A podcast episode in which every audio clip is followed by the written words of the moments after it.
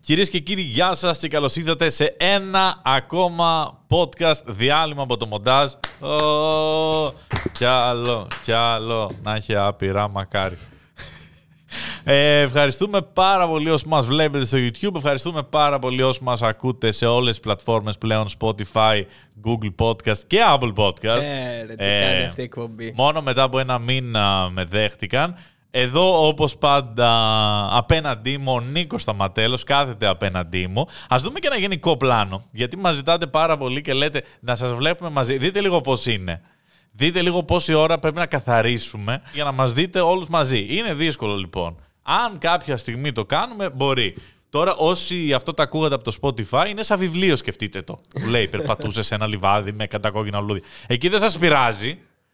Στο podcast μόνο. Άκυρες επιθέσεις.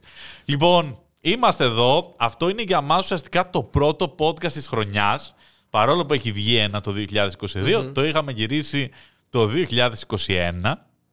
Ρισκάραμε πολύ γιατί έτσι όπως πάνε αυτές τις χρονιές μπορεί να έχει τελειώσει ο κόσμος. Φοβερό που πιστέψαμε ότι θα υπάρχει ο κόσμος. Πώς ήταν οι γιορτές σου, Νίκο, Ε, ήταν πολύ ωραίες, ήταν ξεκούραστες αρκετά. Δεν είχα όρεξη να κάνω κάτι, οπότε καθόμουν σπίτι απλά και διάβαζα ή έπαιζα PlayStation, σε αντίθεση με τις δικές σου διακοπές. Βο, Βοημικός τύπος. Δεν σε διάκοψα, μπορώ να μιλήσω, ε, γιατί θα Ναι, λένε ναι. διακόψεις συνέχεια τον Νίκο. Λίγο ευγένεια, ρε παιδί μου, να μην διακόπτουμε τον συνομιλητή μας. Έτσι γράφει. Δεν φτάνει που τον έχω φέρει στο podcast μου. Έχω 8 Google accounts και μπαίνω και γράφω, είμαι σαν τον Kevin Durant. Τελείωσε εσεί. ε, και εμένα ήταν ωραίες οι γιορτές. Να σου πω, το πρώτο, πρώτο πράγμα από τις γιορτές ήταν παραμονή Χριστουγέννων. Ε, δεν μου έχουν πει σχεδόν ποτέ τα κάλαντα στην Αθήνα. Ωραία. Και χτυπάει το κουδούνι και βλέπω από το παράθυρο ότι είναι δύο παιδάκια και θέλουν να μου πούν τα κάλαντα. Και πάω να ανοίξω την πόρτα και έχω ξεχάσει να βγάλω το συναγερμό. Και ανοίγω την πόρτα και βαράει η σιρήνα 130 δεσιμπέλ, δεν καταλαβαίνετε τι γίνεται. Και ανοίγω την πόρτα χαρούμενος που θα μου πούν τα κάλαντα. Στην Αθήνα δεν τα έχουν πει ποτέ και απλά βλέπω δύο παιδάκια να τρέχουν για τη ζωή τους. Με όλη τους τη δύναμη. Α, όχι, όχι, τι κάναμε, γιατί; Δεν ξαναλέω κάλαντα, όχι. Έγινε ο κρέπι τύπος της γειτονιάς πλέον. Ναι, ναι. Και, και το τε- θέμα είναι ότι. Το θέμα, εκεί πήγαινα. είναι ότι ακριβώς μόλις άνοιξα την πόρτα και είδανε το πρόσωπό μου, ακούσανε το, το, το συναγερμό. Είναι σαν τα σκυλιά του Παυλόφ πλέον, θα σε βλέπουν και θα αρχίζουν να τρέχουν. και απλά τρέξαν, νομίζαν ότι είχαν νεύρα μαζί τους. Δεν γυρίσανε ποτέ να κοιτάξουν πίσω. Προσπαθούσαν να κλείσω το συναγερμό, φώναζα συγγνώμη, συγγνώμη, αλλά δεν τα ακούσανε ποτέ. Ε, δεν πειράζει. Αν τα ακούσετε μετά από χρόνια το podcast, το podcast, γιατί τώρα δεν τα ακούτε, εγώ ήμουν, συγγνώμη. Σας χρωστάω από 50 λεπτά. Ε, μη- Α, εντάξει, ανοίχτηκε, πόσα να δίνα. Ανοίχτηκε. Δεν ξέρεις και πόσα να δώσεις. Άμα αρχίσει τα δίευρα, κάτσε.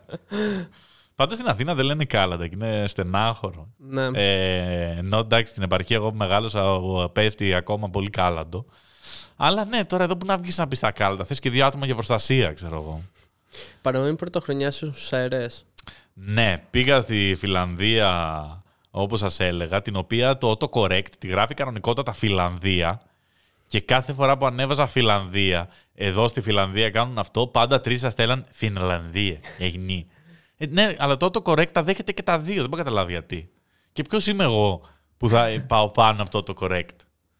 Ε, πήγα Χριστούγεννα στη Φινλανδία, ε, Ελσ- Αθήνα, Ελσίνκι, Ελσίνκι, Ροβανιέμι.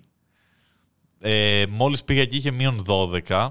Γενικότερα ήταν πάρα πολύ ωραία. Μπορεί και η καλύτερη εκδρομή που έχω κάνει ποτέ. Πολύ μεγάλη δήλωση.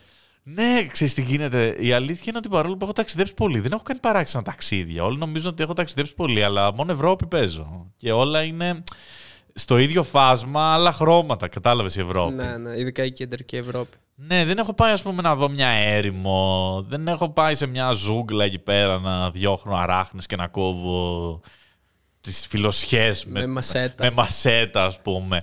Δεν έχω κάνει κάτι τέτοιο τρελό και αυτό ήταν το πιο παράξενο σε τοπίο που έχω κάνει και σαν τρόπο ζωής. Και Ήταν η ωραιότερη χώρα που έχεις πάει; όχι. Ούτε καν. Δεν έχει καθ... καταρχάς καμία ποικιλομορφία. Πήγα στο πιο μεγάλο χιονοδρομικό τους, το οποίο ήταν σε υψόμετρο 500 μέτρων. Είναι η πιο flat χώρα μετά την Ολλανδία. Είναι όλο flat. Δεν έχει τίποτα. Έχει κάτι λοφίσκους. Δεν μπορείς να πας πουθενά να δεις θέα. Το πιο ψηλό βουνό είναι χίλια μέτρα. Το πιο ψηλό βουνό είναι η πεντέλη πιο ψηλή. Σε όλη τη χώρα. Η χώρα είναι χανής, είναι τεράστια. Η Νορβηγία, ας πούμε, ήταν πολύ πιο όμορφη. Πολύ μεγαλύτερη ποικιλομορφία, αλλά εκεί πολύ κρύο, απίστευτα πολύ χιόνι. Απίστευτα πολύ χιόνι και είναι τρομερό το πόσο εύκολα οι άνθρωποι ζουν με αυτή την ποσότητα χιονιού που πιστεύω ότι εμείς απλά θα είχαμε τελειώσει τις ζωές μας. Δηλαδή, αν έριχνε αύριο τέτοιο χιόνι, απλά θα κάναμε ομαδικές αυτοκτονίες όλοι μαζί να, να τελειώνουμε. Αποκλείεται να ζήσεις έτσι. Ε, και είναι τελείως φυσιολογικό. Δηλαδή, σέρναν τα παιδιά τους με έλκυθρο, γιατί απλά δεν πάνε τα καρότσια με τίποτα. Και ήταν τα μικρά παιδιά με 8 μπουφάν και τα σέρναν από πίσω με ένα έλκυθρο όλα οι μαμάδες. Και πηγαίναν στο σούπερ μάρκετ και έγραφε το θερμόμετρο μείον 26, μείον 25. Το οποίο δεν μπορείς να διανοηθείς πόσο κρύο είναι. Εγώ νόμιζα ότι μπορώ να το διανοηθώ γιατί έχω πάει και σε χιονοδρομικά. Είναι σαν η διαφορά του μείον, 20, του, μείον, του συν 25 που έχει ζέστη με το, με το 35. Α, okay, Αυτό. Okay. Δηλαδή ήταν τόσο μεγάλη διαφορά με το έχω νιώσει μείον 10 εδώ πέρα, έχω κρύο, με το έχει μείον 25. Ναι. Δηλαδή παγώνα τα γένια μου, δεν μπορούσα να μιλήσω, να χαμογελάσω, ένιωθα τα μάτια μου μέσα να παγώνει το υγρό από τα μάτια μου. Πρέπει να κάνουν διάφορα πράγματα για να ζουν ε, φυσιολογικά. Δηλαδή, ας πούμε, έχουν κάτι κουτιά παντού στους δρόμους που συνδέεις με ένα μπριζάκι το αυτοκίνητο όσο και να είναι έχουν όλα. Και αυτό κρατάει σε μια λειτουργία τον κινητήρα για να μην παγώσουν τα λάδια, να μην τελειώσει η μπαταρία και λειτουργεί το καλοριφέρ του αυτοκινήτου. Γιατί μπαίνεις μέσα στο αμάξι και έχει μείον 7 μέσα στο αυτοκίνητο, μέσα τι να σου πω τώρα, σε δύο ώρες. Και, και ζουν όμως τελείως φυσιολογικά, σαν να μην συμβαίνει τίποτα. Ε, το άλλο τρομερά εντυπωσιακό που με εντυπωσίασε φοβερά ήταν η οδήγηση. Είναι, ήξερα ότι είναι η καλύτερη οδηγή στον κόσμο. Εντάξει, σοκαρίστηκα. Μου έδειξε ο Γιώργος κάποιες φωτογραφίες και κάποια βίντεο από τη Φιλανδία όταν βρεθήκαμε και μου έδειχνε που πήγαινε το, το τροχόσπιτο ας πούμε και λέγω ότι αν μου έδιναν το τροχόσπιτο και μου έλεγαν ωραία πήγαινε το τώρα 500 μέτρα μάλλον η max ταχύτητα που θα πήγαινε θα, θα ήταν 4 χιλιόμετρα την ώρα. Ναι, ναι, μα ήταν πάρα πολύ τρομακτικό. Είχε παντού χιόνι. Ε, τα λάστιχα είναι όλα με καρφιά, έχουν όλοι λάστιχα με καρφιά. Και γενικά είναι η καλύτερη οδηγή στον κόσμο. Έχουν τους περισσότερους παγκόσμιους πρωταθλητές και σε Φόρμουλα 1 και σε ράλι. Ε, Και όχι μόνο αναλογικά με τους κατοίκους, γιατί είναι 5 εκατομμύρια χώρα, αλλά γενικά ε, σε όλο τον κόσμο. Και δεν, απλά δεν καταλαβαίνεις πόσο καλά οδηγούσαν. Κάνουν δύο χρόνια να πάρουν δίπλωμα. Έβλεπα συνέχεια παππούδες και γιαγιάδες να τριφτάρουν φεύγοντας από σούπερ μάρκετ ενώ είναι σε κεντρικούς δρόμους. Γιατί απλά έφευγε τα μάξι, αλλά δεν τους πείραζε καθόλου και κάνανε κάτι drift 500 μέτρων. Κάτι κύριοι, ξέρω εγώ. Όχι τώρα κανένα special drift. Είναι απλά όλοι απίστευτοι οδηγοί. Καλά, εγώ όταν παίρνω το τροχόσπιτο και έχω μπροστά μου όλο αυτό το χιόνι. Και έχω συνηθίσει εδώ πρακτικά όταν χιονίζει να λέμε αυτό ήταν, τελειώσαν όλα. Μη φρενάρεις, μη στρίψεις, μη κοιτάξεις αλλού. Απλά προσπάθησε να φτάσεις. Και λέω τώρα πώς θα ταξιδέψω. Απλά προσπάθησε να επιβιώσεις. Ναι. Και έχω βγει στο δρόμο πηγαίνοντας με 15, φρενάροντας τρία χρόνια πριν και αρχίζουν να με περνάνε κτέλ με 100, ε, φορτηγάκια με 80, μια τέτοια φάση. Εντάξει, μετά συνήθισα. Ε, μου έφυγε δύο-τρεις φορές στο τροχόσπιτο, αλλά το, ε, το κράτησα. Το οποίο όντως, άμα πας να οδηγήσεις εκεί και δεν έχεις καμία ιδέα τριφταρίσματος, εγώ ευτυχώς λόγω του καγκούρικου παρελθόντος μου έχω πάρα πολύ μεγάλη. Ε, ναι, δεν είναι μια αίσθηση που δεν την έχεις νιώσει. Δηλαδή, το αν απλά να οδηγείς στην πόλη και ξαφνικά να αρχίσει να σου φεύγει ένα αμάξι, δεν το νιώθεις πουθενά άλλο. Ναι, ναι, ναι. Και με αυτό ζουν κάθε μέρα. Δηλαδή, είναι πήγα τα παιδιά στο φροντιστήριο, πάτησα και τρία τριφτήρια. Ε, πολύ αστείοι όλοι. Είναι πολύ αστείοι οι Σκανδιναβοί. Θα μπορούσε να γυριστεί το επόμενο Fast and Furious στη Φιλανδία. Όχι. Όχι, γιατί σκέφτομαι τώρα ότι αυτοί θα ξεκινούσαν με ένα έλκυθρο χάσκι και θα πηδούσαν μετά σε ένα snowmobile, σε ένα ελικόπτερο και θα, θα γύρναγε μια έλικα ελικοπτέρου τα χάσκι και θα τα τίναζε με δύναμη, ξέρω εγώ, κάτι τέτοιο. Family! Μόνο family! Πω, πω, τι ηλίθιες ταινίες είναι τα Fast and Furious, ε. Περνάς καλά όμως. Ειδικά στα πρώτα περνάς καλά. Τελευταία δεν μπορώ να περάσω καλά. Ναι, γιατί εντάξει, πήγαν στο διάστημα στην τελευταία, κυριολεκτικά. Δεν ξέρω αν είναι αυτό ή αν είναι η ηλικία μου. Δηλαδή πιστεύω ότι αν ήμουν 15 θα αγούσταρα. Δηλαδή τώρα, άμα πετύχεις την τηλεόραση το πρώτο, ας πούμε, δεν θα το δεις λίγο; Το πρώτο είναι άλλη φάση. Βέβαια, να σου πω τι γίνεται. Έχω το εξής πρόβλημα. Δεν μπορώ με τις αλλαγές ταχυτήτων. δηλαδή που βλέπει τον άλλο να τον περνάει και τότε αποφασίζει να αλλάξει μια ταχύτητα. Γιατί. Τι είναι αυτό το. Κοίτα, οι Αμερικάνοι δεν ξέρουν να οδηγάνε με ταχύτητες. Okay. Είναι μια χώρα πλούσια, πάντα είχαν αυτόματα. Ε, δεν ξέρουν να οδηγάνε με ταχύτητες, οπότε είναι πολύ θολό στο μυαλό τους το τι κάνει αυτό το πράγμα. Και πάει ο άλλος τάπα και ξαφνικά βλέπει τον άλλο τον περνάει και κάνει κάτι με ταχύτητα τι κάνεις εκείνη τη στιγμή, δηλαδή τι κατεβάζεις; Άμα μπορούσες να κατεβάζεις, γιατί δεν είχες από πριν αυτή την ταχύτητα. Έκανες λίγο cruising με έκτη και λες: Όπα, πάει με περάσει καρφό μια Τετάρτη. Τι είναι αυτό το πράγμα; Ε, ποτέ δεν τη συμπάθησα πολύ σαν ταινίες, παρόλο που ήμουν το αυτοκινήτου. Απλά όταν είχε βγει το ένα, είχε βγει το Need for Speed Underground. Okay. Και τότε είχαμε πάθει όλοι πολύ μεγάλη κολλήλα με αυτό το παιχνίδι. Δεν ξέρω. Η λέξη κολλήλα κατά. Ναι, κόλλημα. Ναι. Κόλλημα. Το κολλήλα είναι πω, πω δεν μπόρεσα να έρθω κολλήλα. Αυτό δεν είναι. δεν ξέρω να μιλάω και καλά αθηναϊκά. ναι, δεν ξέρω να μιλάω και καλά αθηναϊκά. Ωραία παρένθεση. Μιας και στο αυτοκινήτου, ποια είναι η καλύτερη σκηνή με αυτοκίνητο που έχεις δει ever σε ταινία; Μπορεί να είναι car chase, μπορεί να είναι οτιδήποτε. Ναι. Είναι η καταδίωξη από το Bullet, η πρωτη και μετά είναι όλο το Baby Driver. Πολύ καλό. Ναι, ναι, ναι. Απίστευτες. Ε, δηλαδή οι σκηνές με το αυτοκίνητο ήταν απίστευτες. Και ήταν και αυτό που θεωρείς ότι είναι αρκετά πιστευτές, είναι απλά κάποιος καλός. Δηλαδή το πηδάω και χτυπάω με την πίσω ρόδα μου ένα ελικόπτερο, transporter, fast and furious και αυτά, αυτά απλά δεν γίνονται. Είναι popcorn movie. Ε, πολύ ωραίο το ταξίδι. Είδα και τον Άι Βασίλη. Κάναμε και λίγο γαλαμπούρι. Ο οποίος ε, Άι Βασίλης ξέρει κάποια πράγματα σε όλες τις γλώσσες σχεδόν του κόσμου. Σίγουρα το καλά Χριστούγεννα μάλλον το ξέρεις όλες. Και μόλις πας εκεί, του σφυράνε από πού είσαι. Γιατί έρχονται κάτι εξωτικά που είναι κάτι άνθρωποι και χοροπηδάνε, λες και είναι ο. Πώ το λέγανε εκείνον στο... που μεγαλώσαμε εμείς πάνω στο Μακεδονία TV. Όχι ο Ευχούλης, πώς το λέγανε; Τέλος πάντων. Αχ, ε... Κατάλαβες ποιο λέω. Ωραία, πώς το λέγανε; Τέλος πάντων, κάπως το λέγανε τώρα. Ναι, καταλάβατε. Όχι. Όχι ο Τόκος. Όχι, όχι, όχι. όχι. Ένας που μετά κατηγορήθηκε και καταδικάστηκε για διάφορα, αλλά τέλος πάντων. Ε, ναι, και έρχονται έτσι αυτά τα εξωτικά και σου λένε Hey, where are you from? How are you? Και τους λες γκρι και μετά σου μιλάει ο Βασίλης ελληνικά και λέει Hey, καλώς ήρθατε. Και κάθεστε εκεί, βγαίνετε φωτογραφία. Έβαλες αλήθεια... φωτογραφία στα πόδια του Αγίου Βασίλη; Ε, λόγω COVID δεν μπορούσα. Αλλιώς θα καθόμουν. Ναι.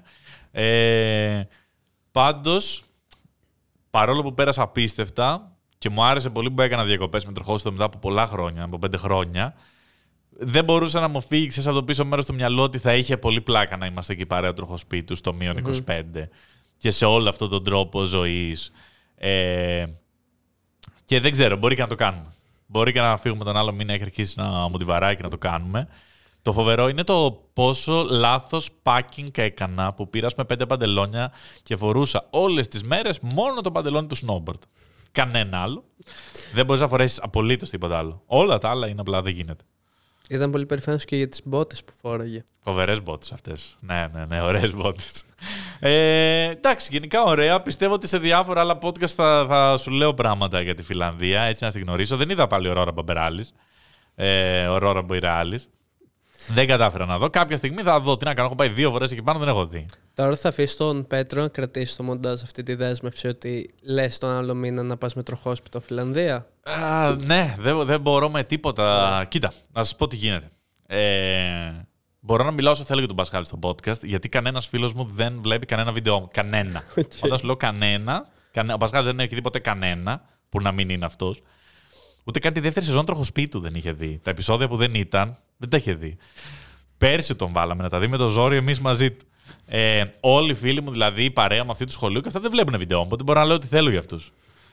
Ε, δεν το έχω πει ακόμα στον Πασχάλη. Αυτός είναι ο δύσκολος. okay. Οι άλλοι έχουν συμφωνήσει, αλλά στον Πασχάλη δεν το έχω αναφέρει γιατί θα αρχίσει τα μάμου σου, του, που, βουφου κτλ. Ε, Μ' αρέσει πάρα πώς πολύ εντέχνος πασάρει την ευθύνη στον Πασχάλη αυτή τη στιγμή γιατί σε ένα μήνα που θα κάνουμε podcast εδώ πέρα και σου γράφω από κάτω, γιατί δεν είσαι Φιλανδία. Θα λες, παιδιά, δεν μπορούσε ο Πασχάλης. Εντάξει, κοίτα. Λόγω Πασχάλη δεν έχουμε συνέχεια διάφορα έστω πιο μικρά τροχόστα. Εγώ θα έκανα συνέχεια. Αλλά εντάξει, εμένα είναι η δουλειά μου. Προφανώς και εμένα τώρα, αν ήθελες να με ξεσηκώσεις ενώ δούλευα σε μια εταιρεία και έπρεπε να κανονίσω άδεια και είχα και ένα παιδί ε, τόσο μικρό που δεν πάει καν σχολείο και έπρεπε να το κανονίσω με την γυναίκα μου και πίσω το κρατήσει και αυτά και να τους αφήσω. Και εγώ έτσι θα ήμουν. Ναι, Δεν ναι. είναι ότι είναι έτσι ο Πασχάλης. Πάντα μέσα ήταν ο Πασχάλης. Ε, αυτά, εσύ έκανες κάτι ιδιαίτερο. Έμαθα ότι ξεκίνησες Brazilian Jiu-Jitsu. Ναι, παιδιά, η αλήθεια είναι αυτή. Ε, ήθελα καιρό, είχα ξεκινήσει Να σου πω box. γιατί το λένε Brazilian και Brazilian. Υπάρχει άλλο Jiu-Jitsu. Ναι, Ποιο; το jiu-jitsu. Το κανονικό. Ναι. Ε, τι βλάκι είναι, γιατί δεν έκανες το κανονικό; Ε, γιατί το Brazilian είναι λίγο πιο διαδεδομένο, είναι λίγο πιο ψαρωτικό, πιο καγκούρικο. Ταιριάζει Τα στο... τελευταία χρόνια, γιατί παλιά δεν ήταν. Ε, είχα ξεκινήσει box, δεν μου πολύ τέριαζε, ήμουν ψιλοκακός στο box, να πω την αλήθεια. και σου αρέσει να παίζεις κάτι με τον οποίο είσαι κάτω αγκαλιά και προσπαθείτε να χωρίσετε ένα στον άλλο. Δηλαδή δεν θα έκανα άθλημα πάλι με τίποτα. Με τίποτα. Είναι τρομερά εξοντοτικό. Παίζει πάρα πολύ ξύλο. Να πω ότι την πρώτη μέρα που πήγα, ψιλοέπαιξα καλά. Είχα κάνει προπονήσεις και στο παρελθόν, οπότε ήξερα κάποια πολύ βασικά πράγματα. Ναι. Και έπαιξα με άτομα που είναι στην ίδια ζώνη με μένα και πήγα καλά και μετά με έβαλε. Τι ζώνη, να- είσαι λευκή. Λευκή. Και μετά με έβαλε να παίξω με άτομα που ήταν πιο πάνω ζώνης από μένα. Παιδιά, Ναι. το τι ξύλο έφαγα. Ε, μιλάμε τώρα. Δηλαδή, ξεκινάς με κάποιον που κάνει 10-15 χρόνια και σου λέει: Ωραία, παίζετε. Ακόμα ξέρω εγώ, εκεί είναι, πηγαίνει. έχετε sparring 3,5 λεπτά. Ε, σκοπός είναι να κρατήσεις άμυνα, σκοπός είναι να πάρεις submission. Και ξεκινάω εγώ την άμυνα και λέω: Αν κρατήσω ένα λεπτό, έχω καλές πιθανότητες. ναι. Είχα, μέχρι να τελειώσω αυτή τη σκέψη, Ναι. μου είχε πάρει submission. Δηλαδή, στα δύο δευτερόλεπτα περίπου, είχα σε κατευθεί στο ξύλο. ναι. Τώρα αυτή την εικόνα, ας πούμε, θε- ε, να σου τραβήξω να δεις έτσι τον εαυτό σου, καταλαβαίνεις ότι ακροβατεί σε ένα περίεργο είδος porn. Ναι, ναι, ναι. Δηλαδή- Ε, το έχω, έχω τραβήξει παλιότερα προπόνηση. Ναι. Είναι λίγο περίεργο. Το δηλαδή. βλέπεις αυτό. Και Είναι- Δεν, δεν ξέρω ποιος... δεν ξέρω. Έκανε και ο αδερφός μου πάλι παλιά και τον κορόιδευα. Ε, δεν μπορώ να καταλάβω ποιος το βλέπει αυτό και λέει Ξέρεις τι, αυτό θέλω να κάνω. δηλαδή, καταλαβαίνω ότι μπορεί να βρεθεί σε αυτή τη φάση, γιατί οποιαδήποτε ξύλο λογικά θα βρεθεί στο να αγκαλιαστείτε και να πέσετε κάτω. Αλλά το να πας επίτηδες και να πεις, ξέρεις τι, καλά και αυτά που βαράνε με τα πόδια. Καλά και αυτά που βαράνε μπουνιές. Καλά και αυτά που είναι τόσο εντυπωσιακοί. Θέλω να είμαι αγκαλιασμένος κάτω με έναν άλλον και να προσπαθώ να του βάλω το κεφάλι σε αυτό πίσω από το γόνατο, που δεν ξέρω πώς λέγεται. Θέλω να έρθουμε Στη, κοντά. στη ρε παιδί μου. μασχάλη του ποδιού. Πώς λέγεται αυτό πίσω από το γόνατο, κατάλαβες; Εκεί θέλω να το βάλω το πόδι. Δεν καταλαβαίνω ποιος το λέει αυτό. Μπράβο σου. Ακούγεται εξαιρετικό. Και ξέρεις ποιο είναι το ultra περίεργο; Όταν είσαι πλάτη εσύ και έχει έρθει από πάνω ο άλλος και είστε σε θέση κλειστής. Καταλαβαίνεις τι guard. περιγράφεις Έτσι τώρα. λέγεται. Ναι, μα γίνεται ακόμη πιο περίεργο. Ναι. Και έχεις τυλίξει τα πόδια σου γύρω από τη μέση του και τα Ναι. έχεις κλειδώσει από πίσω. Και αυτός πρέπει να διαφύγει. Οπότε για να διαφύγει αρχίζει και κινείται Σε εκείνη τη ρυθμικά. στιγμή σου αρέσει να τον κοιτάς μέσα στο μάτι. τον πιάνω το λαιμό και του λέω: Πες μου ότι με αγαπάς. Κοίτα, έχει ξεφύγει λίγο το podcast. Αλλά ο, ο απίστευτος συνδυασμός του Νίκου που τον πιάνει από το λαιμό και του λέει: Πες μου ότι με αγαπάς, ήταν αυτό και σκληρός. Μα συνάμα συναισθηματικό. Είναι που πραγματικά. είναι τέλειος συνδυασμός. και, και μετά το ξαναγυρνάς. Και με το που σου πει Σ' αγαπάω, του τραβάς χαστούκι και του λες Ναι, ναι, Who's ναι. your daddy; Εντάξει, ε, κάτι τέτοιο. Αλλά ναι, δηλαδή τώρα το είδες αυτό και πήγες επίτηδες. Για μένα όλες οι πολεμικές τέχνες είναι. Πρέπει. α, Ούτε ε, MMA δεν μπορώ να δώσουμε που αγκαλιάζονται έτσι. Ενώ σαν θέαμα δεν, δεν μπορώ να το καταλάβω πολύ και δεν θα το έκανα. Γι' αυτό έ- έκανα box. Έχω κάνει και τα εκβοντό πιο μικρός. Είχα πάει και σε Σαλονίκη ένα μάθημα νιντζίτσου. Νιντζούτσου, κάπως έτσι. Το οποίο νόμιζα ότι θα είμαστε πολύ κανονικά νίτζα. Τίποτα μας μάθαινε μετά μας τεράκια, ξέρεις, να κάνουμε τίποτα backflip. και ήταν. Ο άλλος νομίζω ότι πήγαινε να γίνει Νάρουτο. Ήταν πολύ ό,τι να είναι. Δηλαδή ήταν μια βλακώδης πολεμική τέχνη που καλά τότε και σε ένα άκυρο γυμναστήριο που κάναν και ενόργανοι ήμουν στη Σαλονίκη. Δεν, ξέρω, το- δεν τα ξέραν τότε. Μπορεί να έχει καλό τώρα. Και απλά είχες ξύλα με σπαθιά. Αυτό ήταν πολύ το τέτοιο. Σαν τον Ντοαντέλο από τα χελονιτζάκια, ας πούμε. Ναι, αυτό. Αλλά εγώ είχα πάει καρφί να γίνω νίτζα. Δηλαδή, περίμενα να μου πει πρέπει να πάρεις την πρώτη σου στολή που είναι λευκός νίτζα. Και μετά ανεβαίνεις μέχρι να γίνεις ο μαύρο. Power Ranger. Εντάξει, μα, τι, τι, τι πιο απίστευτο από τους νίτζα; Τίποτα. Ναι, εντάξει. Τίποτα. Είναι, είναι πιο ψαρωτικές αυτές οι Ασιατικές. Έκανα και εγώ τάικβοντό. Έχω μαύρη ζώνη στο τάικβοντό. Ε, Έχεις μαύρη ζώνη στα εκδοτό. Ναι. Τι, ε, αυτό το παιδί, ρε παιδί μου, προχτές μας έλεγε τρέχω να σωθώ. Έχω μαύρη ζώνη στο τάικβοντό. Τάικβοντο έκανε ITF ή VTF. ITF. Α, μια χαρά. Έκανες και το καλό. Ναι, και εγώ ναι, αυτό ναι. έκανα. Ε, πού πήγα; Δύο ζώνες ανέβηκα. Ήταν η πράσινη. Είναι λευκή. Κίτρινη πήρα σίγουρα ναι, και την κίτρινη, επόμενη πήρα. Πράσινη, μπλε, κόκκινη, μαύρη. Πράσινη, πράσινη. Ε, ναι, αυτό είναι ένα taekwondo που έχει και μπουνιές, γιατί το άλλο έχει μόνο κλωτσιές το VTF. Είναι αυτό το άκυρο. Θέλω πολύ να δω κάποιον με VTF να, να είναι σε φασαρία έξω και απλά να αρχίζει. Κιά, κιά, κιά, κιά. Που απλά αν φοράει στενό τζιν, ήδη έχει χάσει το 90% του skill του. Ε, κοίτα, γενικά οι περισσότεροι επαγγελματίες MMAers συνήθως είναι master σε δύο τέχνες. Μία που τον κρατάει κοντά και μία για να τον έχει μακριά. Ναι, taekwondo και ζωγραφική. και Taekwondo- face paint. Taekwondo και back massage, ξέρω εγώ κάτι. σε δύο τέχνες. Μ' αρέσει πολύ που λένε το, το να μαθαίνεις να δέρνεις πολεμική τέχνη. ναι, ναι, είναι, είναι εκεί με τους ζωγράφους. Την καλών τεχνών είναι πάντα εκεί αυτή. Ατα! Ακούς, είναι στη μία εξεγλυπτική και δίπλα σπάνε σαν ίδια για, για τους ζωγράφους. τους τα μεταξύ, ετοιμάζουν. Τι άκυρη εξέταση αυτή. Την είχαμε και στο Taekwondo όταν πηγαίνουμε στην κόκκινη Να ζώνη. σπάς τα- ξύλα. Ναι, ναι, ναι. Ναι, ε, τα οποία σπάνε αρκετά εύκολα. Τα οποία σπάνε πολύ εύκολα και σε μικρότερες ζώνες. Γιατί εγώ πήρα μαύρη ζώνη πρώτη ηλικίου περίπου. Οπότε Έπαιζες με καφέ. Πάει με όλα. ήταν. Έπρεπε να γίνει αυτό το αστείο, ένα από αυτά τα πέσια που πρέπει. Ναι. Ε, ήταν, ξέρεις, υπήρχαν και άτομα μικρότερα από μένα που πήγαιναν για κόκκινη και για μαύρη ζώνη. Οπότε έβλεπε τον δάσκαλο να κρατάει το ξύλο μπροστά σου να εξεταστεί και ο δάσκαλος παράλληλα πίεζε και προς τα μέσα το ξύλο να βοηθήσει λίγο στο ναι, ναι, σπάσιμο. ναι, ναι. Ε, Πώς πήγαμε εκεί, κάτι για τη Φινλανδία λέγαμε. Ναι, δεν- Α, μετά ναι, πήγαμε τι στο έκανες. jiu-jitsu. Νόμιζα ότι έχω γνωρίσει τον προπονητή σου όμως, γιατί μου στέλνει κάποιος στο Instagram και μου λέει. Ε, μου στέλνει μια φωτογραφία από το Ζίου Ζήτσου και μου λέει: Έρχεται εδώ ο δικός σου. Έτσι. Έχει πάρα πολύ πλάκα. Μόνο αυτό μου γενικά. είπε, ο δικός σου. και λέω: Ποιος δικός μου; Μπορεί να ήταν οποιοδήποτε. Γενικά Και μου λέει ο κανένας δεν δικός ξέρει σου. το όνομά μου. Είμαι σαν αστικός μύθο. Είμαι σαν το Slenderman, ρε παιδί μου. Είμαι Έλα, αυτός ξέρεις. που ανοίγει τα πακέτα του Βαγιάτα. ναι, ναι. Και πολύ σπάνια προφανώς με γνωρίζει στον δρόμο. Μου έχει τύχει πέντε φορές, ξέρω εγώ. Τι Και σπάνια, είναι- μια χαρά. Είσαι ο τύπος που είσαι με το Βαγιάτα.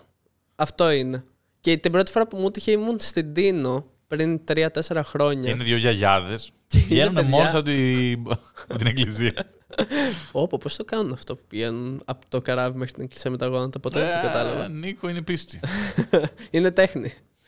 Ε, και είμαι μέσα σε κάτι μαγαζιά, ξέρω εγώ, και στον κεντρικό δρόμο στην Τίνο και έρχεται ένα εξάχρονο, εφτάχρονο Μαξ τρέχοντας και μου λέει «Κύριε!» και του λέω Το γυρίζω, του αγγίζω το κεφάλι και του λέω δεύτερη επιλογή. Είσαι αυτός με το βαγιάτα Και του λέω ναι και κάνει Αυτός είναι Και έρχονται άλλα εφτά λες και βγήκαν από φωλιά Να βγάλουμε μια φωτογραφία Που δεν ξέρω τι μπορεί να θέλει αυτή τη φωτογραφία ρε παιδί μου. Να πω στο φίλο τους Απίστευτη. Είδα- τώρα, είδα αυτό. τώρα πρέπει να βγεις στη φωτογραφία. Πριν ανέβεις αμάν, ας πούμε. Γιατί Ναι, όλοι ναι. μπορεί να έχουν φωτογραφία του Σάκη Ρουβά τώρα. Ναι Του ισχύει Σάκη Ρουβά το 91. Οι true fans Ακρό, η τρούφα. Δεν μου είπες τελικά ποια είναι η ωραιότερη χώρα που έχεις πάει Η ωραιότερη χώρα είναι σαν την Ελλάδα. ρε. Σαν, τη σαν αυτόν Σερεσίβα. τον τόπο τον ευλογημένο που τα έχει όλα. ναι. Σαν τη Ε, Χαλκιδική δεν έχει Κοίτα, να σου πω.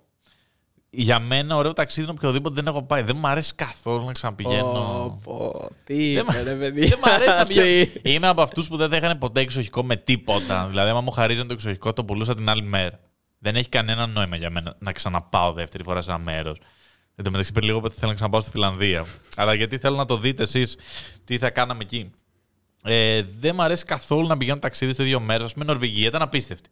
Άμα μου πεις του χρόνου πάμε Νορβηγία, ξέρω εγώ πάλι, θα βγει. Θα σου πω, όχι, έχω πάει, δεν θέλω. Δεν θα Ναι ξαναπάω. εντάξει Ε, το πιο ωραίο ταξίδι ήταν ε, στην Νορβηγία. Ξα χώρα γενικότερα η Νορβηγία. Παρόλο που έπαιζε σε ένα στυλ, το έπαιζε πολύ καλά αυτό το στυλ. Αυτό. Ε, τώρα και η Ελλάδα, εντάξει, πολύ ψηλά είναι. Απλά όταν πηγαίνεις έτσι αρκετά ακόμα Μεσόγειο, καταλαβαίνεις ότι η μοναδικότητά της δεν είναι ότι είναι κάτι που δεν μπορείς να το βρεις κάπου αλλού στον κόσμο. Δηλαδή πας στα νησιά της Ισπανίας, πας στη Σαρδινία που πήγα φέτος, πας στη Μαγιόρκα, ξέρω εγώ σε αυτά που έχω πάει και είναι πολύ παρόμοια. Και χωρίς ε, ηλίθια αυθαίρετα παντού και Ναι ναι ε, βρώμα και, τρύπ, ε, και α- δρόμους με άπειρες τρύπες και τέτοια πράγματα. Δηλαδή λες, αχ, τι ωραία μπορούσαν να είναι τα νησιά μας. Ε, εσένα ποιο είναι, Ε, πάνω εκεί όταν πήγες Αγγλία. Α, Αμερική. Ήταν πολύ ωραία experience η Αγγλία, ε, γιατί ήταν τον αγαπημένο μου ηθοποιό από κοντά, αλλά Αμερική νομίζω ότι ήταν το καλύτερο γιατί ήταν κάτι που δεν είχα ξαναδεί, ήταν αρκετά έξω από τον πολιτισμό. Αυτό, αυτό, ε, αυτό ένιωσα με τη Φιλανδία ακριβώς. Ότι είναι πολύ διαφορετικό. Ναι, δηλαδή είναι αυτό που λέγουμε ρε παιδί μου, η Ευρώπη, πολύ ωραία, αλλά αν έχεις πάει σε πέντε χώρες, ουσιαστικά έχεις όλη την Ευρώπη. Ναι, ναι. Τώρα είτε πας Τσεχία, Ουγγαρία, Πολωνία, Γερμανία, Αυστρία. Είναι πολύ παρόμοιες. Ναι. Προφανώς έχεις πράγματα να δεις, αλλά. Καλά, είναι ειδικά η κεντρική παρόμοια. Ευρώπη είναι, δεν καταλαβαίνεις ποτέ αλλάζει χώρα. Είναι Ναι, ολόκληρη. είναι ένα μεγάλο πάρκο, μια παλιά πόλη, ένα καινούριο. Το κάστρο, το κλασικό. Ναι, πάμε ναι, να ναι. ανεβούμε στο κάστρο. Λες και πας στη Φόνιτσα κάτω πέρα στο κάστρο. στο κάστρο. Ε, ναι, αλλά εντάξει, πάντα περνάς καλά, μωρέ. Όλα τα ταξίδια είναι ωραίες εμπειρίες, αλλά Ναι. δεν έχουν αυτό το διαφορετικό. Πρέπει να παίξουμε και καμιά έρημο. Ναι, βέβαια είπαμε ότι θα κάνουμε κάτι διαφορετικό, το ανακοινώνουμε. Το να πάμε Τόκιο. Ναι, το, είπαμε. το ετοιμάζουμε τώρα να πάμε Ιαπωνία. Μακάρι να τα καταφέρουμε. Αυτό θα είναι, ας πούμε, κάτι τελείως εκτός, πιστεύω. Και πιστεύω ότι θα είναι τελείως εκτός γιατί το έχουμε στο μυαλό μας ότι θα πάμε, λες και είμαστε. Καλά, ο Βαγιάτας θα το έχει και πιο έμφυτο γιατί έχει κάνει και μαθήματα ninja. Κάτσε, έχω κάνει ένα μάθημα. ναι. Αλλά νομίζω, ξέρεις ότι θα πάμε και θα περιμένουμε να δούμε δάση με κερασιέ και κάτι πύρους και τέτοια. Θα σου πω, ναι, παίζει πολύ αυτό το κλισέ. Κάνει, μπαίνει λοιπόν ο Πασχάλης σε ένα πρόγραμμα ανταλλαγής φοιτητών, κάτι τέτοιο.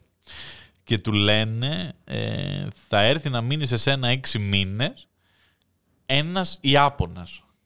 Έχουμε ξετρελαθεί ότι θα έρθει ένας Ιάπωνας ίδια ηλικία με εμάς.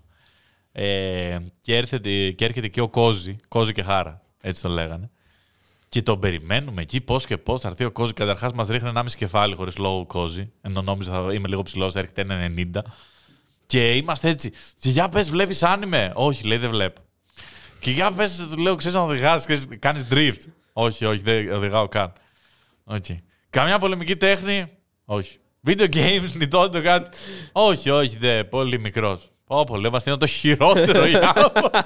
Χαλασμένος. Τον απελάσαν απλά. Μια χάλασε ο Ιάπωνας. Ελάτε, πάρτε πίσω τον Ιάπωνα. ε, εντάξει, εκείνη που ήρθα πρώτη φορά σε επαφή, γιατί ήμασταν 19-20, με έναν άνθρωπο που δουλεύει σε μια χώρα με τεράστιους μισθούς. Ο Κόζη, ας πούμε, σπούδαζε και δούλευε ε, part-time σε ένα σούπερ μάρκετ και έπαιρνε με σε αντιστοιχεία ευρώ 4.800. Κάτι τέτοιο.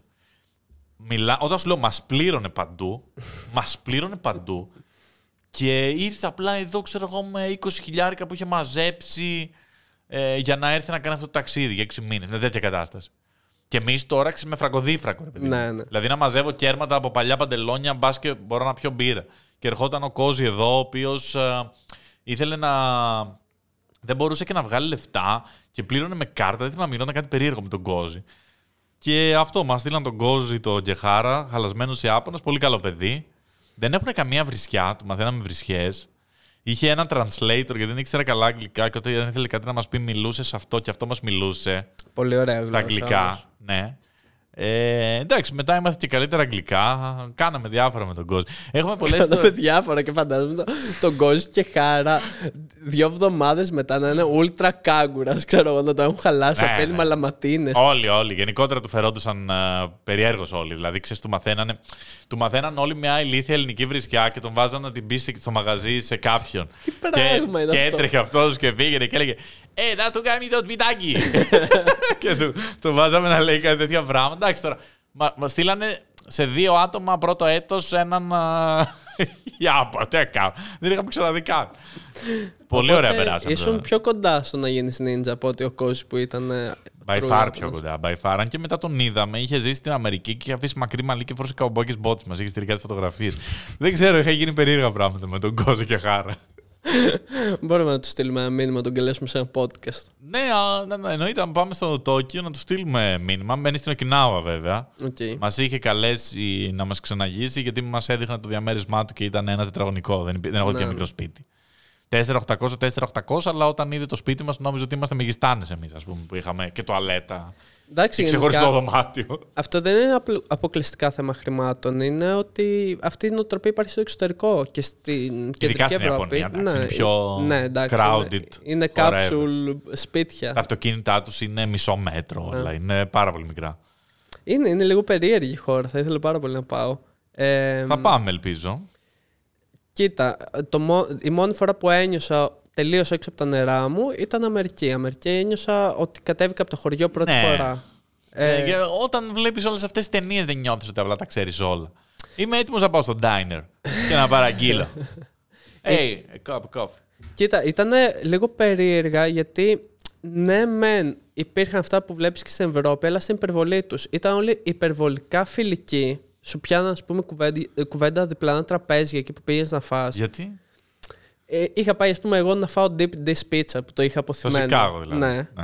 Και μο- είχα πάει μετά από ένα αγώνα NFL και μ, παραγγέλνω μια πίτσα και λέω θα τη φάω ολόκληρη μόνος μου, ξέρω εγώ. Και ήταν ένα Πόσο τραπέζι. αμερικάνικο ήταν όλο. Ναι, και ναι, μετά ναι. πήραμε μπύρες στο pick-up truck μου από πίσω και πυροβολούσαμε μετά. Ναι, και ήταν μια οικογένεια δίπλα που μου πιασε τη συζήτηση ότι τύπου αποκλείεται να μπορείς να φας ολόκληρη, γιατί το είπα εγώ στο σερβιτόρο, μου λέει δεν γίνεται, θα κάτσουμε εδώ να σε παρακολουθήσουμε, ρε παιδί μου. Οκ. Και καθόντουσαν, προφανώς κόντεψα να λιποθυμήσω στη μισή πίτσα, Ναι. αλλά ήταν όλοι, ξέρεις, μπορεί να σε σταμάταγε κάποιο στον δρόμο και να σου πει πολύ ωραίο μπουφάν. Από το πουθενά. Αλήθεια. Αλλά- Το- το- δεν μου το έχει ξαναπεί κανείς αυτό για την Αμερική. Αλλά όταν αισθανόσουν επικίνδυνα, δηλαδή κάποια στιγμή είχα πάει ένα road trip στο Milwaukee, Ναι. γυρνώντας από το Milwaukee, περνάμε από δυτικό Σικάγο και μου λέει ο ξαδερφό μου που είμαστε μαζί, ε, μην κοιτάξεις έξω τώρα. Και του λέω γιατί. Γιατί, μου Γιατί λέει, κάποιος δεν- κάνει ηλεκτροκόλληση. Αυτό δεν είναι. Που δεν μα. που δεν μας αφήναν οι Θα γονείς μας. ανηθωρήσεις για πάντα. Μην κοιτάς! Θα τυφλωθείς. Δεν υπάρχει κάτι πιο δύσκολο να σου πει κάποιος ενώ είσαι ένα μικρό παιδί. Μην κοιτάς εκεί, θα τυφλωθείς. και θες. Θες τρομερά γιατί είσαι ένα μικρό παιδί και δεν θες να τυφλωθείς. και εν τω μεταξύ πάμε μια φορά που μου το έχει πει αυτό ο πατέρας μου και είχα κοιτάξει πολύ καλά. Και ήμουν στιγμή μετά να το τυφλωθώ και ήθελα να βάλω τα κλάματα. Γιατί λέω αυτή ήταν η όρασή μου, χάθηκε για πάντα. ναι, οκ, μην κοιτάξεις έξω. Ναι, είχαμε μπει στο δυτικό Σικάγο, μου λέει μην κοιτάξεις έξω, εδώ είναι το γκέτο. Αν κοιτάξεις, μπορεί να θεωρήσουν ότι έχουμε περάσει για drive-by shooting και να αρχίσουν να ρίχνουν πρώτοι. Και λέω, τύπου Οκ. είναι πιθανό ενδεχόμενο Ναι. αυτό. Και μου λέει, ναι. Και του λέω, οκ, πρέπει να προσέξω κάτι άλλο. Και μου λέει, εσύ όχι, εγώ απλά θα Εσύ που οδηγάω δείχνεις στην... σαν ε, Μεξικάνος γκάγκστερ, ειδικά. Ε, για μένα θα ήταν εντάξει. Εγώ μου λέει, απλά θα οδηγάω στη μεσαία λωρίδα, μην μας κλείσει κανένα αμάξι για να μας απαγάγουν. Οκ, Εκεί- Γιατί πήγατε εκεί όμως; Γιατί από εκεί παίρνει ο δρόμος που επιστρέφαμε. Ναι, αλλά μήπως σου έκανε χαβαλέ; Δεν ξέρω, ρε φίλε. Το Ανατολικό Σικάγο και το Detroit πέρσι τις περισσότερες δολοφονίες τύπου το καλοκαίρι είχαν τέσσερις ανά ημέρα. Οκ. Ε, εκεί αισθάνθηκες πάρα πολύ εκτεθειμένος. Που γενικά παντού είσαι πολύ εκτεθειμένος και στην Αθήνα μια χαρά το ίδιο εκτεθειμένος είσαι. Όχι, αλλά ναι. Απλά ξέρεις πώς να προφυλαχτείς στην Αθήνα. Γενικά στο εξωτερικό, αν στην Αθήνα πιάνω. Ναι, πάντως σαν πρωτεύουσα, όντως, αν είσαι από μια χώρα που δεν έχεις καμία σχέση με τη γλώσσα και στην Αθήνα, μάλλον είναι πολύ τρομακτικό. ναι. ναι. Αν δηλαδή- είσαι Κινέζος. Και στο Λονδίνο, μια χαρά επικίνδυνα μπορείς να νιώσεις. Αν περάσεις από κανένα πάρκο, από κανένα στενό εκεί, Brixton το βράδυ, στο Brixton, ας πούμε. Ε, Ναι, δεν ναι, πολύ ναι. πλησιάζεις. Ναι. Αυτό είναι το φοβερό σε αυτές τις σκανδιναβικές χώρες που είναι απλά η utopia παντού. Ναι. Δεν σε νοιάζει καθόλου. Δηλαδή, κάναμε βόλτες στο πιο μεγάλο πάρκο του Όσλο δύο το βράδυ με τα πατίνια και δεν έχω νιώσει πιο safe. Στο σπίτι μου δεν νιώθω τόσο safe. Το οποίο μου κάνει τρομερή εντύπωση όταν βλέπεις, ξέρω εγώ, και ακούς έγιναν επεισόδια σε αγώνα στην Νορβηγία και 10 οπαδοί μαχαιρώθηκαν. Και λες, Καλά, πώς- όχι, ρε, πώς στην Νορβηγία γίνεται; αποκλείεται. Ε, γίνονται και τέτοιοι. Υπάρχουν Α, και σκληροπερνικοί. Ναι, γιατί έχει πολλούς κάγκρους εκεί, πολλούς rednecks. Αυτό. Πολλούς Αμερικάνους. Που έχουν ζήσει και Αμερική ή έχουν έρθει από την Αμερική και διάφορα τέτοια. Ε, ωραία, ναι. μα Θέλω να πάω και Αμερική. Τι είναι αυτό το, το επεισόδιο του ταξιδιού. Ένα ταξιδιάρικο επεισόδιο. Ελπίζουμε να σας ταξιδέψαμε στο σημερινό επεισόδιο του διάλειμμα από το μοντάζ. Μιας και λέμε για ταξίδια, μπορώ να πω και καμία ιστορία, γιατί οι ιστορίες μας πάνε πολύ καλά. Εν τω μεταξύ, έχω ιστορίες με αστυνομικούς στο εξωτερικό.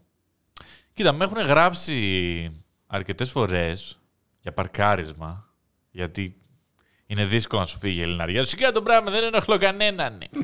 Έχω αλάρμ. Έχω αλάρμ. Ε, Μπορώ να σταματήσω. Με έχουν γράψει στη, στη Μαγιόρκα, στην παραλία με το καλύτερο όνομα όλων των εποχών, ε, ε, η οποία λέγεται Κάλια Μοντράγκο. Ε, cala λένε τις πολύ μικρές παραλίες. Είναι playa η μεγάλη, cala ο κολπίσκος τύπου. Οκ. Ό,τι καταλαβαίνεις, άμα είναι cala είναι μικρό.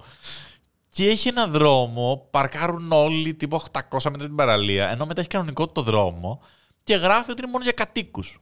Και πάω και είναι απλά άπειροι χώροι να παρκάρεις, μονοκατοικίες για τους κατοίκους. Απίστευτα πολύ χώρος. Δεν καταλαβαίνεις. Απίστευτα πολύ. Και μισό αμάξι έξω από ανά τρία σπίτια ένα αμάξι.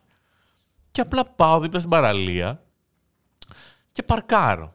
Δηλαδή λέω, και θα περπατήσω, ξέρω, τι είμαι. Έχω μια ομπρέλα. Ε, και... Είχες πάει στη Μαγιόρκα με ομπρέλα. Αγόρασα εκεί. Κάτσε, μα δεν καούμε. Γιατί στη Μαγιόρκα δεν έχουν ομπρέλες. Είχες πάρει και ψυγιάκι με θερβέθα μέσα. Εννοείται ρε εσύ. εννοείται. Αφού πάω μόνο ανοργάνωτα.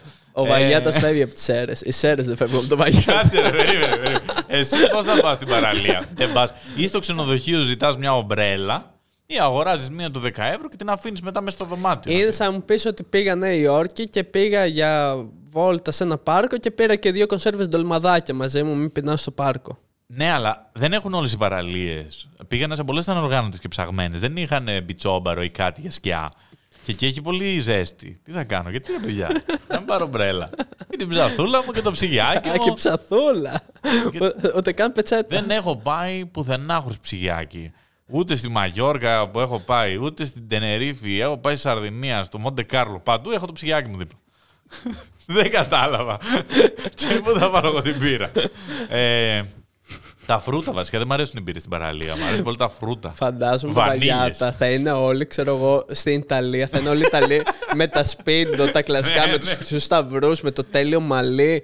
Να παίζει Μάριος Φραγκούλης από πίσω και να είναι ο Βαγιάτας με ένα βερίκοκο να το ξεπλένει στο νερό της θάλασσας και Ακρι- μετά ακριβώς να πετάει έτσι το ήμουνα. κουκούτσι. έτσι, λέει. Ακριβώς έτσι. Ακριβώς έτσι. Ήταν έτσι η Ιταλία ακριβώς. Ε, δεν παίζει ποσότητα σπίντο Ναι, ναι. και λαδιού και περιποίησεις που έχουν οι οι Ιταλοί άντρες. Είσαι σαν άγριος είσαι. Που βέβαια δεν σου φαίνεται άσχημο στους Ιταλούς. Αν το δεις στην Ελλάδα θα σου φανεί άσχημο. Ε. Στους Ιταλούς Εντάξει. έχουν τον αέρα, το υποστηρίζουν. Θα σου πω τι γίνεται. Στη- Στην Ελλάδα δεν μου φαινόταν περίεργο όταν το κάνουν αυτοί. Τον είχαν τον αέρα, αλλά εκεί που είναι όλοι είναι πολύ περίεργο και κακούρικο. Πολύ περίεργο. Οκ. Και επίσης δεν παίζει το μαύρισμά τους. Είσαι... Πήγα ενώ είχα μαυρίσει ήδη πολύ και ήμουνα κατάλληλος. Ήμουνα Σκανδιναβός γι' αυτό.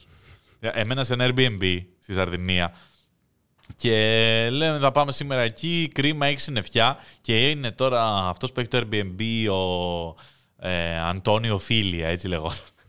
Ο οποίος είναι καλλιτέχνης και μου λέει No, the best weather. With this, uh, you put some sun lotion on the best uh, sun tan. και μιλούσε. Και ήταν κατάμαυρος κι αυτός όλοι εκεί πέρα. Τι έλεγα όμως, γιατί είμαι εδώ; Με την κλίση στη Μαγιόρκα. Α, ναι. Και μου στείλανε την κλίση. Ποιος με τι κάνει. Και μου στείλανε την κλίση τέσσερις μήνες μετά. Τέσσερις μήνες μετά. Την απόδειξη ότι την πλήρωσα. Κοίτα, με έχουν γράψει στην Ιταλία και άλλες φορές, αλλά την έσκησα. Δεν με ένιωξε. Λέω εντάξει, δεν- πού Επιδεικτικά. θα με βρούνε; Δεν ήταν νοικιασμένο το αμάξι, ήταν δικό μου.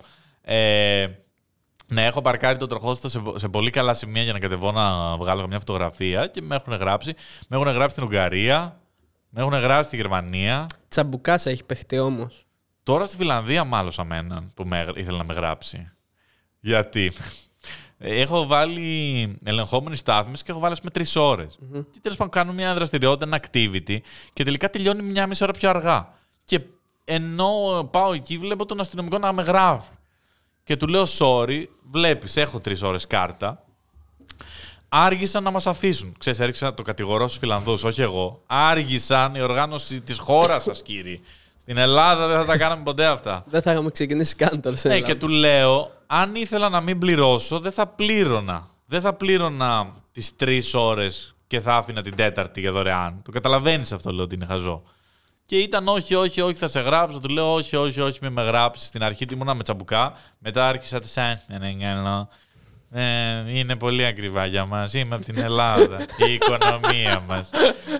Έχουμε καταστραφεί οικονομικά. Ε. Πούλησα δύο χραφάκια στη Σέρζια. να- Ίσως μας έχετε δει σε διάφορα κανάλια. Δεν έχουμε λεφτά σαν χώρα, μήτε να πάμε. και, Ο Βασιλάκης Καΐλα.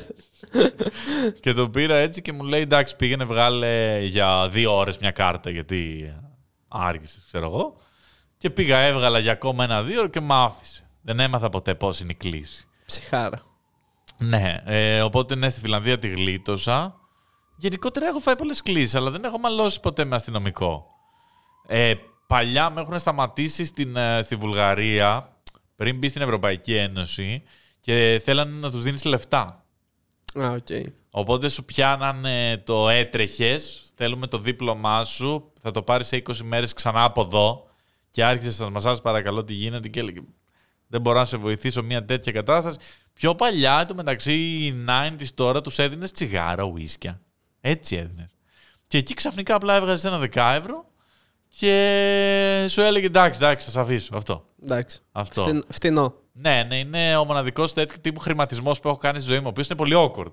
Ξέρεις, ο πιο, το πιο awkward πράγμα και όταν το καταφέρω θα είμαι μεγάλος είναι να δώσω φιλοδόρημα σε αυτόν που μου ανεβάζει τις βαλίτσες στα ξενοδοχεία. Δεν μπορώ με τίποτα. Δηλαδή έρχεται εκεί, λέει τις πάρεις βαλίτσες, όχι με τις πάρεις. Μα είναι 8 βαλίτσες, όχι, όχι, είμαι πάντα έτσι. και μετά τις παίρνεις στη Σαββίνη και λέει: Ναι, θέλετε να σας δείξω κάτι για το δωμάτιό σου. Λες, όχι, ευχαριστώ. Και δεν ξέρω πώς βγάζω το πορτοφόλι και βγάζω ένα πενταευράκι και λέω: Έλα, γόρι, μου, πάρτε. Ο πατέρας σου το έκανε με πολύ αέρα, ρε παιδί μου, το έδινε με τα δύο Με δάχτυλα. Ε, Πάρα πολύ αέρα. Εγώ δεν μπορώ να το κάνω καθόλου. Οπότε αυτός είναι ο μοναδικός τέτοιο τύπου χρηματισμός που έχω κάνει.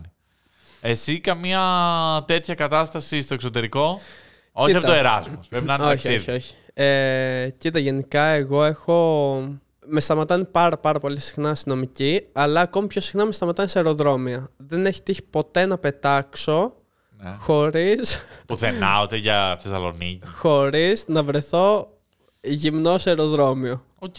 Ε, και αυτό το έλεγα στον Άλεξ μια φορά που ήταν να πάμε Αριδέα, να πάμε στον Boxholics και δεν με πίστευε και του λέω: Ωραία, κοίτα να δεις ότι θα με σταματήσει γιατί είχε έλεγχο. Προφανώς Ναι. και με σταματήσανε.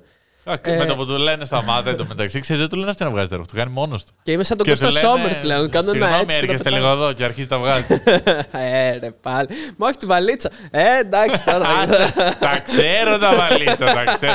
Και είναι απλά επιδειξίας. είναι απλά επιδειξίας ο Νίκος και ψ- ψάχνει λόγο να, να τα Είναι πολύ βγάλει. περίεργο και στο σούπερ μάρκετ πάω γυμνό.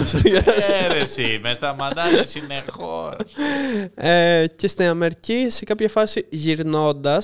Και στις τσέπες Πα- του βγάζει βίδες. Τα βάζει μόνος του για να χτυπήσει το μηχάνημα και να αρχίσει να γδίνεται. Τα βγάλατε Μα όχι όλα. κύριε, μια βίδα ήταν. Ναι, αλλά να είμαστε σίγουροι, παιδί μου.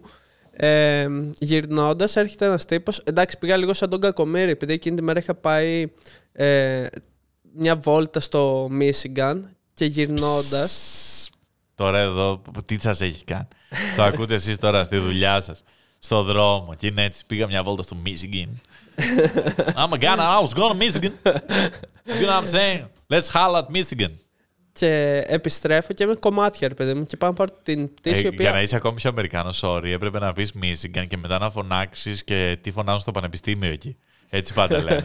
και πήγα μια βόλτα στο Michigan, go Wildcats. και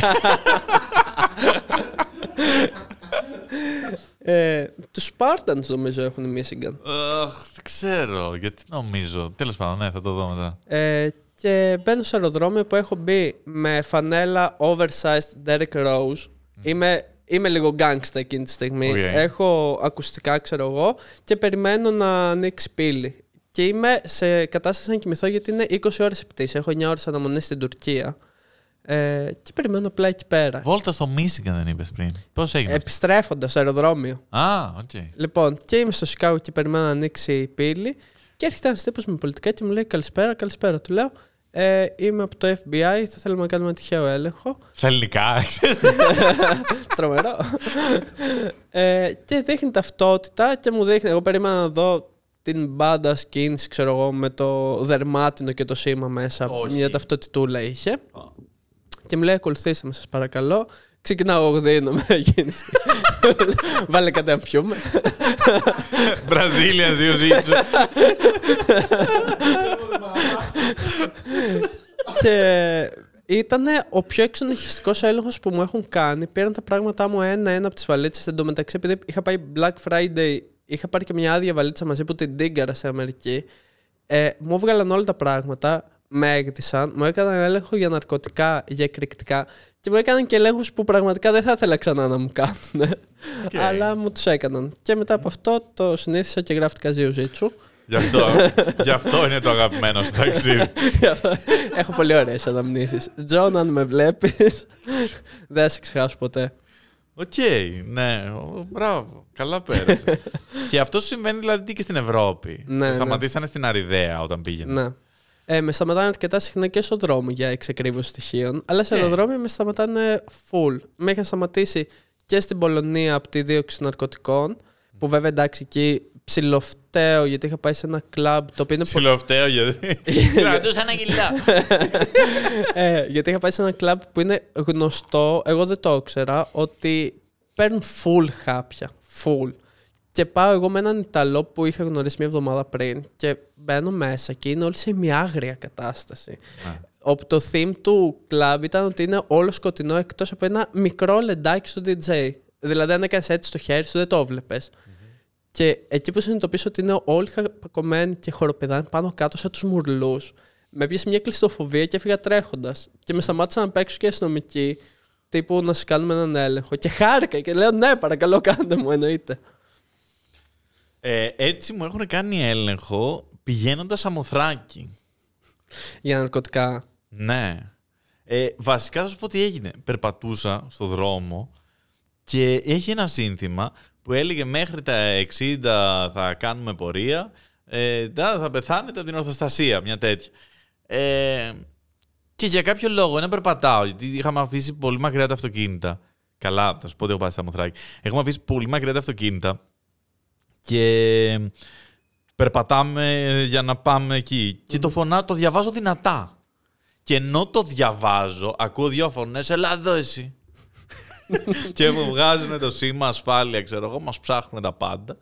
Ε, τα πάντα όμως, γιατί όταν πας σαν Μοθράκη είναι σίγουρο ότι θα βρουν κάτι, οπότε Ε, ναι, προσπαθούν να δουν που το έχεις κρύψει, αν δεν υπάρχει σκύλος.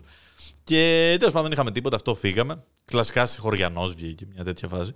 Ε, και μετά πάμε στη Σαμοθράκη. Πρόσεξε, κα- λέμε το εξής.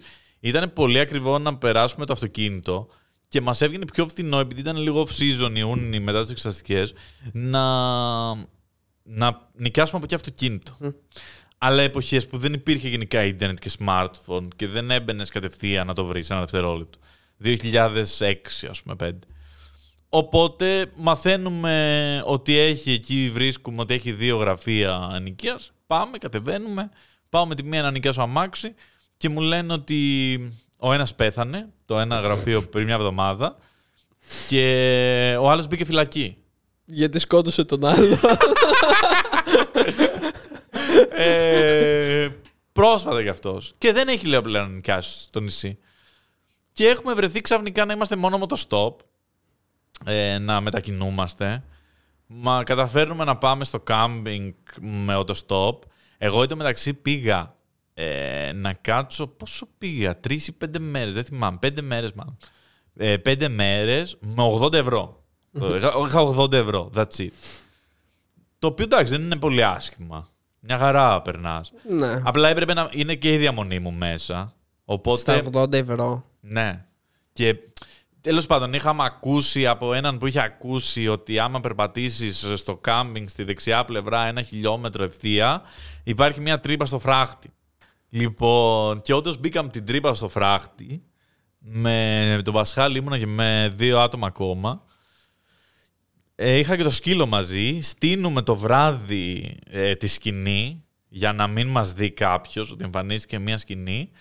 Και ήμουν ότι άμα με πιάσουν, γιατί έμενα σε ένα ημιελεύθερο καμ- Είναι λίγο παράξενο. Ενώ πληρώνεις, είναι δημοτικό. Απ' την άλλη δεν έχεις σχεδόν τίποτα. Έχει μία τουαλέτα της κακιάς ώρας για χίλια άτομα και δεν έχει καν μέρη για να στήσεις. Απλά βάζεις μια σκηνή όπου θες. Οκ. Αλλά σου δίνουν και κολλάς ένα αυτοκόλλητο σκηνή ότι πληρώνεις. Και κοιμάμαι με τον Πασχάλη και τη δεύτερη, το δεύτερο πρωί νιώθω απ' έξω κάποιος να φωνάζει Κύριε, σας παρακαλώ, ξυπνήστε, δεν έχετε τέτοιο, δεν έχετε πληρώσει ένα τέτοιο. Και λέω στον Πασχάλη, μα με σάχνα. Γιατί λέω, αποκλείται να ανοίξει τη σκηνή να μας δει. Και την ώρα που βλέπω ότι πάει να ανοίξει τη σκηνή, τον βλέπει ο σκύλος και παθαίνει αμόκ. Και αρχίζει να γαυγίζει προς τα πάνω του. Έφτανε το λουρί στην πόρτα μας και έφυγαν και έτσι μείναμε τζάμπα. Ε, σε αυτό το κάμινγκ. Λοιπόν, η, η αστεία ιστορία όμως είναι. Δεν ξέρω καν πώς φτάσαμε εκεί. Είναι ότι έχουμε πάει σε, στη βάθρα φωνιάς και όπως γυρίζουμε, κατεβαίνουμε εκεί, είμαστε τρία άτομα και είναι και κάτι κοπέλες γνωστές και λέμε να κάνουμε το stop να γυρίσουμε. Είμαστε περίπου 8 χιλιόμετρα με 20 χιλιόμετρα μακριά από το κάμπινγκ. Και κάνουμε το stop όλοι μαζί. Σταματάει ένα αμάξι αμέσως. Και λέμε, εννοείται, πάτε κορίτσια εσείς, ξέρω εγώ πρώτα, θα βρούμε εμείς. Λέμε, Α, τι ωραία, σταματάνε αμέσως. Δεν ξανασταμάτησε κανένας για μας τους τρεις. Κανένα. Δοκιμάσαμε τα πάντα. Να κάθεται ένας μόνος του για να εμφανιστούν οι άλλοι μετά. Να είμαστε και οι τρεις. Να... Δεν είχε κάνουν hijack, λες και πες GTA, ξέρω εγώ. δεν Σταμάτησε μόνο ένα στρατιωτικό όχημα.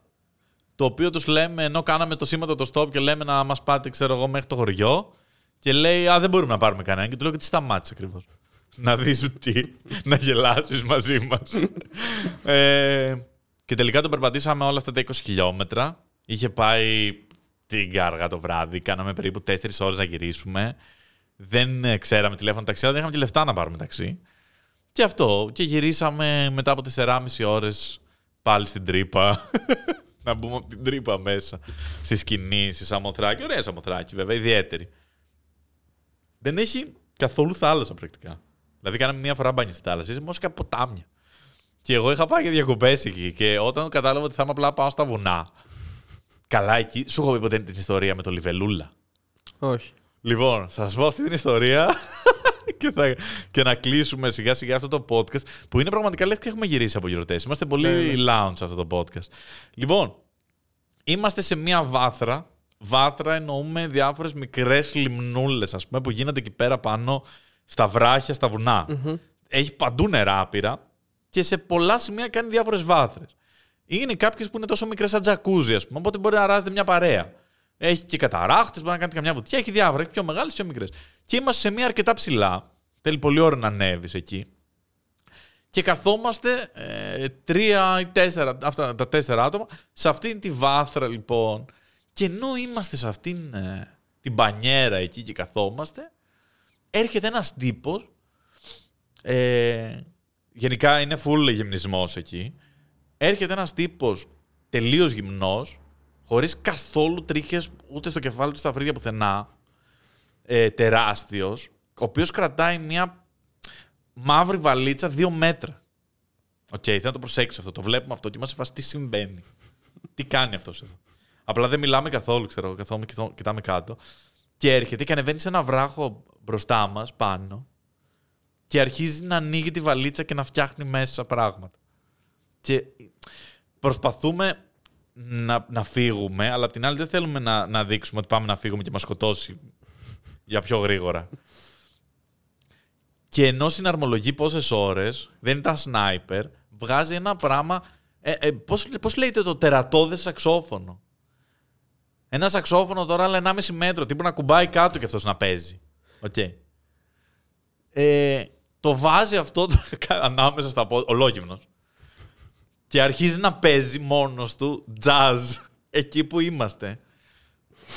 Οι τέσσερις άνθρωποι μέσα σε αυτή τη βάθρα και μόλις αρχίζει να παίζει ε, με αυτό το όργανο που ούτε έτσι ακούγεται.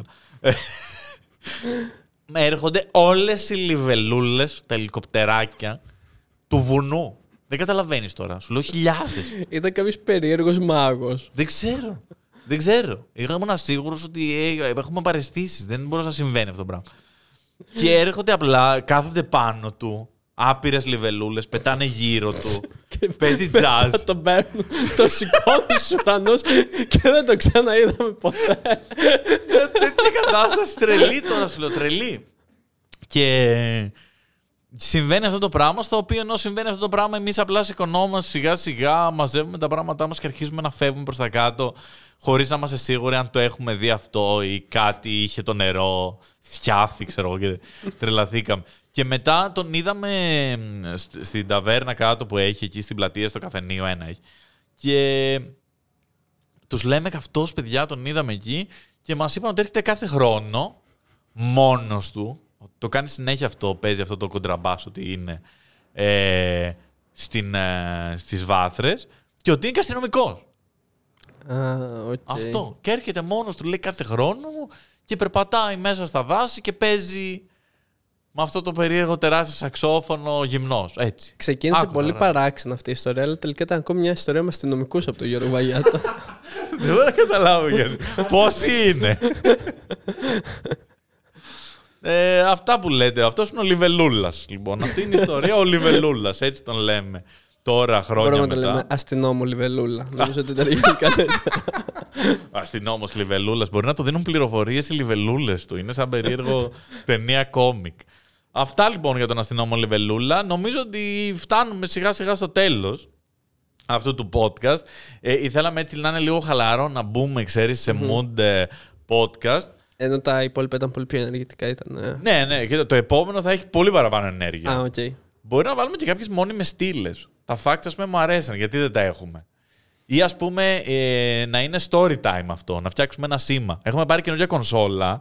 Ο Πέτρος που είναι στον ήχο έχει κρατηθεί και δεν έχει πατήσει τίποτα. Πάτα, ας πούμε, ένα εφεδάκι. Τι θα, τι θα πατήσει; Πάτσε. Δεν ακούγεται κάτι. Σε μένα ακούγεται. Σε μένα δεν ακούγεται. Ε, Τώρα είναι γέλια.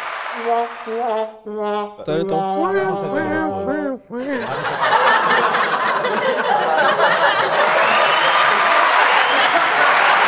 Φαίνεται ότι ακούγεται, δεν ακούγεται σε μένα.